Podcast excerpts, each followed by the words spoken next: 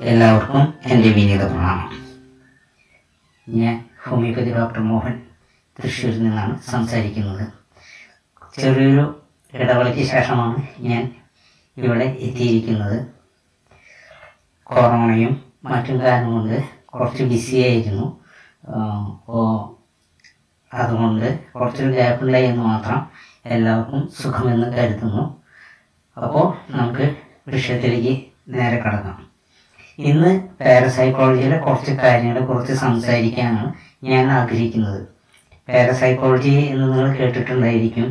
നമ്മുടെ ഭൗതികമല്ലാത്ത ചില കാര്യങ്ങളെ കുറിച്ചിട്ട് അറിയുവാൻ ആഗ്രഹിക്കാൻ പഠിക്കുന്ന വിഷയമാണ് പാരസൈക്കോളജി മനുഷ്യൻ പണ്ട് പണ്ട് മുതലേ തന്നെ അവനൊരു തൃഷ്ണ ഉള്ളതായിട്ട് ദൈവത്തിനെ കാണുക ദൈവം എന്താണ്? അല്ലെങ്കിൽ ഭൗതികത എന്താണ്? അതുപോലെ തന്നെ ആത്മീയത എന്താണ് എന്നീ കാര്യങ്ങളൊക്കെ ഒരുപാട് മനുഷ്യൻ ഗവേഷണം ചെയ്തുകൊണ്ടിരിക്കുന്നുണ്ട്. എല്ലാവരും ആ കാര്യത്തിൽ തൃഷ്ണാർക്കളാണ്. അപ്പോൾ അത്തരം കാര്യങ്ങളിൽ ഒരുപാട് വിഷയങ്ങൾ ഒരുപാട് പേര് സംസാരിച്ചിട്ടുണ്ടെങ്കിലും എന്റെ ചെറിയൊരു അറിവ് ഇവിടെ പങ്കുവയ്ക്കുവാനാണ് ഞാൻ ആഗ്രഹിക്കുന്നത്. പലരും ക്ഷേത്രങ്ങളിലും അമ്പലങ്ങളിലും അതുപോലെ തന്നെ പള്ളികളും മോസ്കുകളൊക്കെ പോകുന്നുണ്ട്. ദൈവം എവിടെയാണെന്ന് ആർക്കും അറിയില്ല. വർഷം ഇത്രയായിട്ടും കാലങ്ങൾ ഇത്രയധികം പിന്നിട്ടിട്ടും ആർക്കും തന്നെ ആർക്കും തന്നെ ദൈവം ആരാണെന്നും എന്താണെന്നും കണ്ടെത്തുവാനായിട്ട് സാധിച്ചിട്ടില്ല. ആർക്കും ദൈവത്തിനെ കാണാനും കഴിഞ്ഞിട്ടില്ല. അപ്പോൾ ദൈവം അല്ലെങ്കിൽ ആത്മീയത എന്താണ് ഈ വിഷയത്തെ കുറിച്ചിട്ട് ആണ് സംസാരിക്കുന്നത്. ദൈവീകത ഉണ്ടോ എന്ന് ചോദിച്ചു കഴിഞ്ഞാൽ ഉണ്ട്. ഇല്ല എന്ന് ചോദിച്ചു പറഞ്ഞാൽ ഇല്ല. ഏതാണ് സത്യം എന്നുള്ളത് നമ്മുടെ ഓരോരുത്തരുടെ വ്യക്തിപരമായുള്ള കാര്യങ്ങൾ മാത്രമാണ് പറയാനുള്ളത്. പതിനാല് ലോകങ്ങളെ കുറിച്ചിട്ട് പറയുന്നുണ്ട്. ഈരേഴ് പതിനാല് ലോകങ്ങളെ കുറിച്ചിട്ട് നമ്മുടെ പുരാണങ്ങളിൽ പറയുന്നുണ്ട്. എവിടെയാണ് ഈ ലോകങ്ങൾ? നമ്മൾ വിചാരിക്കുന്ന പോലെ ആകാശത്തോ മാനത്തോ ഒന്നുമല്ല. നമ്മുടെ ഹൃദയാന്തർഭാഗത്താണ് ഈ പറയുന്ന ലോകങ്ങളെല്ലാം സ്ഥിതി ചെയ്യുന്നത്. ഹൃദയം എന്ന് പറഞ്ഞു കഴിഞ്ഞാൽ നമ്മുടെ സ്ഥൂല ശരീരത്തിലുള്ള അവയവമല്ല ഹൃദയത്തെ ഇവിടെ സൂചിപ്പിക്കുന്നത്. നമുക്ക് ഷഠാതരങ്ങൾ എന്ന് പറയുന്ന ചക്രങ്ങൾ ഉണ്ട്. അതായത് മൂലാധാരം സ്വാധിഷ്ഠാനം മണിപൂരകം അനാഹത വിശുദ്ധി അതുപോലെ തന്നെ ആജ്ഞ പിന്നെ സഹസാധാരം ഉണ്ട്. അപ്പോൾ ഈ ചക്രങ്ങളിലാണ് നമ്മുടെ എനർജി സെന്റേഴ്സ് ആണ് ഈ ചക്രങ്ങൾ എന്ന് പറയുന്നത്. അപ്പോൾ ഈ ചക്രങ്ങളിൽ കൂടിയാണ് നമ്മൾ അതിനെ എനർജൈസ് ചെയ്യുകയാണ് നമ്മുടെ ഏറ്റവും ആദ്യത്തെ പണി. പലരും മെഡിറ്റേഷനും കടുത്ത സാധനങ്ങളെല്ലാം ചെയ്തിട്ട് നമ്മുടെ ചക്രങ്ങളെ ബാലൻസ് ചെയ്യുകയാണ് പലരും ചെയ്യുക. അത് ചില മഹർഷിമാർ വളരെ കഠിനമായ തപസ്സിലൂടെയാണ് അവരുടെ ആജ്ഞാചക്രയും എല്ലാ ചക്രങ്ങളും ആക്ടിവേറ്റ് ആകുന്നത്.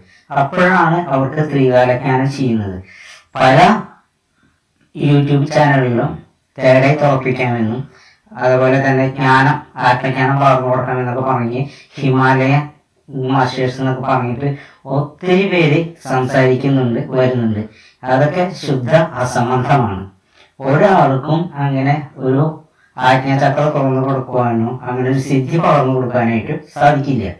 അങ്ങനെയാണെങ്കിൽ നമ്മുടെ കൃഷികൾ മുഴുവൻ അവരുടെ ശിഷ്യന്മാരെല്ലാം എന്ത് ചെയ്യാൻ പറ്റുന്നു അവർക്കൊക്കെ ജ്ഞാനം പകർന്നു കൊടുത്തിട്ട് ശിഷ്യ ഗണങ്ങളെ മുഴുവൻ ജ്ഞാനം പകർന്നു കൊടുത്തിട്ട് അവരൊക്കെ ഉന്നത ശ്രേഷ്ഠന്മാരാക്കിയിട്ട് തീർക്കാമായിരുന്നു. നമ്മുടെ കർമ്മഫലം എന്ന് പറയുന്ന ഒരു സംഗതിയുണ്ട്.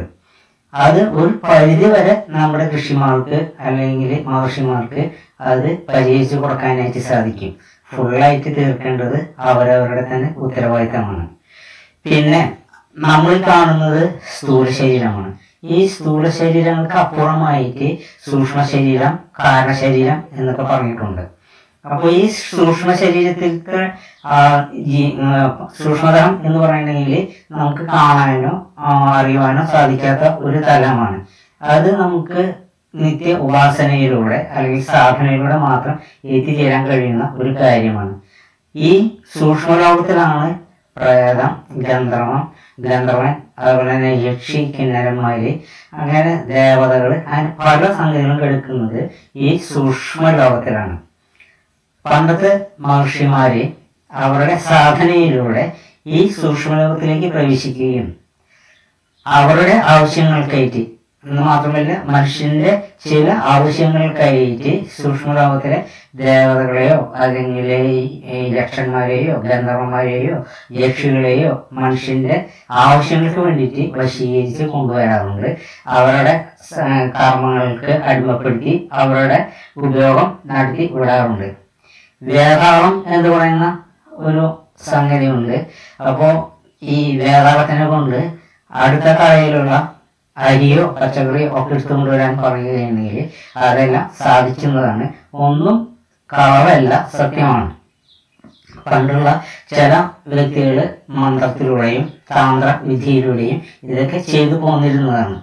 പക്ഷേ അതൊക്കെ കർമ്മ ദോഷങ്ങൾ ഉണ്ടാക്കുന്നതാണ്.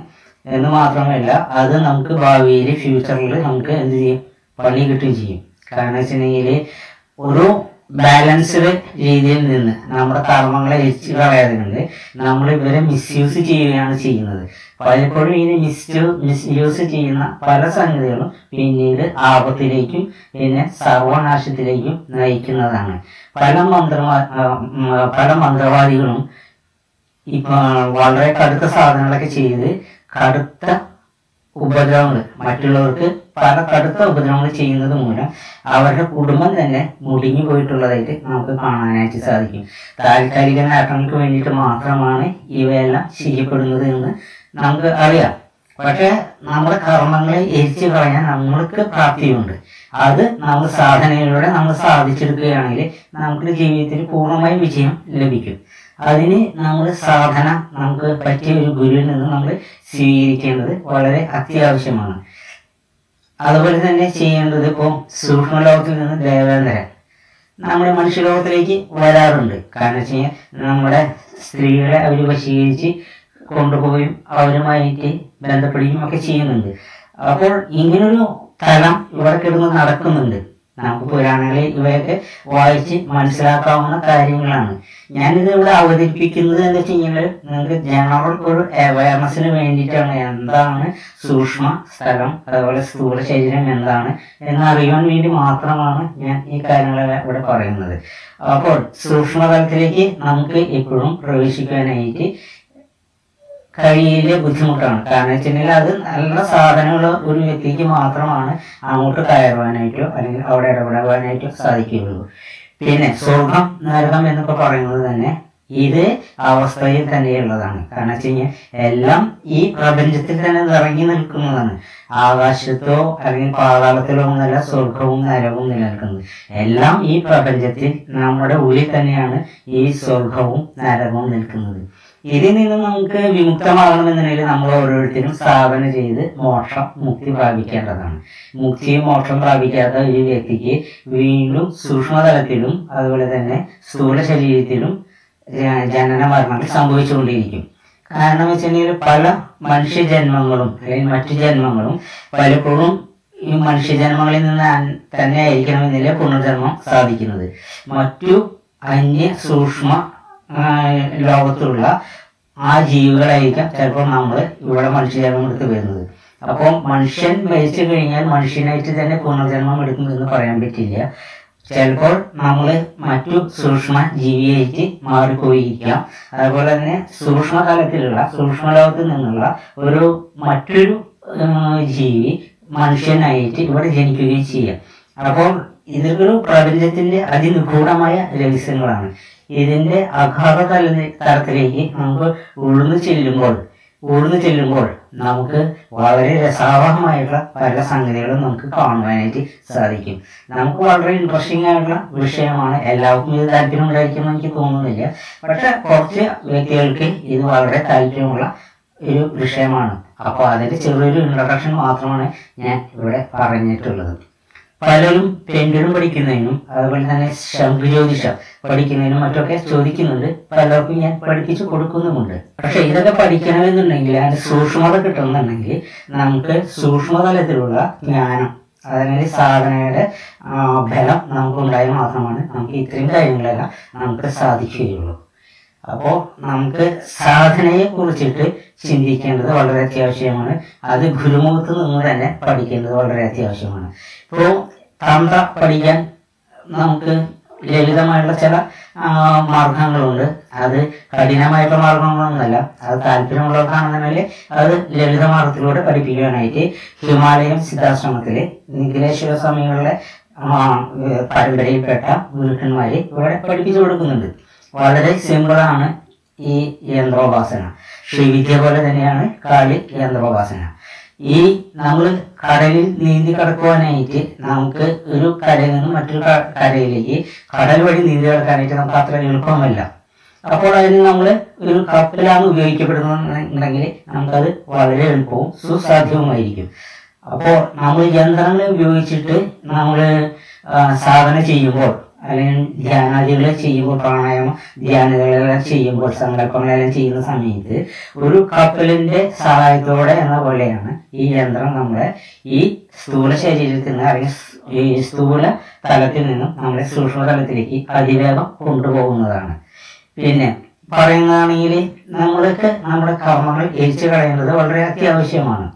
കാരണം സാധന കൂടെ ഉണ്ടെങ്കിൽ നമ്മൾ ഒരു കുട പിടിക്കുന്നത് പോലെയാണ്. നമ്മുടെ കയ്യിൽ ഒരു കുടയുണ്ടെങ്കിൽ വെയിലോ മഴയോ കൊള്ളാതെ നമുക്ക് നടക്കാനായിട്ട് സാധിക്കും. അപ്പോൾ ഭൗതിക തലത്തിലുള്ള അനേകം പ്രശ്നങ്ങൾ നമ്മുടെ ഉള്ളിലുണ്ട്. അപ്പോൾ അവയെല്ലാം നമുക്ക് മോചനം ലഭിക്കണമെന്നുണ്ടെങ്കിൽ നമുക്ക് ഒരു കൊടയുടെ ആവശ്യമുള്ളത് പോലെ തന്നെ ഈ യന്ത്രം നമ്മളെ സഹായിക്കുന്നതാണ്. ദുരിതങ്ങൾ രോഗങ്ങൾ പ്രശ്നങ്ങൾ എന്നിവയ്ക്കെല്ലാം ഈ യന്ത്ര ഉപാസന നമ്മളെ സഹായിക്കുന്നതാണ്. കാരണം നമ്മുടെ പ്രപഞ്ചത്തിൽ സ്ഥൂല ശരീരത്തിൽ മഴയും വെയിലും ഏൽക്കാതെ നമ്മളെ ഒരു കുട സഹായിക്കുന്നത് പോലെ തന്നെയാണ് ഈ യന്ത്രവും നമ്മളെ സഹായിക്കുന്നത്. അപ്പോൾ നമുക്ക് വേഗം മഴ നനയാതെ അല്ലെങ്കിൽ മറ്റു ബുദ്ധിമുട്ടുകൾ കൂടാതെ പ്രതീക്ഷിച്ച അല്ലെങ്കിൽ എത്തേണ്ട യഥാർത്ഥ സ്ഥലത്തിലേക്ക് നമുക്ക് എത്തിപ്പെടുവാനായിട്ട് നമുക്ക് സാധിക്കും. ഇത് നല്ലൊരു രസകരമായ വിഷയമാണ്. അപ്പോൾ ഈ വിഷയം നിങ്ങൾക്ക് ഇഷ്ടപ്പെട്ടു എന്നുണ്ടെങ്കിൽ നിങ്ങൾ നിങ്ങളൊന്ന് ഇത് ഷെയർ ചെയ്യുക. താല്പര്യമുണ്ടെങ്കിൽ നിങ്ങൾ എന്നെ സംശയങ്ങൾ ചോദിക്കുന്നത് വൈകിട്ട് ഒമ്പത് മണിക്ക് ശേഷം ചോദിച്ചാൽ മതി. എനിക്ക് അറിയാവുന്ന വിഷയങ്ങളാണെങ്കിൽ ഞാൻ പറയാം. ഞാൻ വലിയ പണ്ഡിതനൊന്നുമല്ല. ഇത് സാധാരണ ഒരു ഉപാസകൻ മാത്രമാണ്. അപ്പോൾ നിങ്ങൾക്ക് എന്തെങ്കിലും സംശയമുണ്ടെങ്കിൽ തൊള്ളായിരത്തി ഇരുപത്തിനാല് തൊള്ളായിരത്തി തൊണ്ണൂറ്റി ഒമ്പത് മുപ്പത് ഇരുപത്തെട്ട് എന്ന നമ്പറിലേക്ക് വൈകിട്ട് ഒമ്പതിനും ഒമ്പതരയ്ക്കും ഇടയിൽ വിളിച്ചു കഴിഞ്ഞാൽ എനിക്ക് സൗകര്യപ്രദമായിരിക്കും. ഇത്രയും പറഞ്ഞുകൊണ്ട് ഞാൻ എന്റെ വാക്കുകളെ ഉപസംഹരിക്കുന്നു. എല്ലാവർക്കും എന്റെ വിനീത നമസ്കാരം. കൂപ്പുകൾ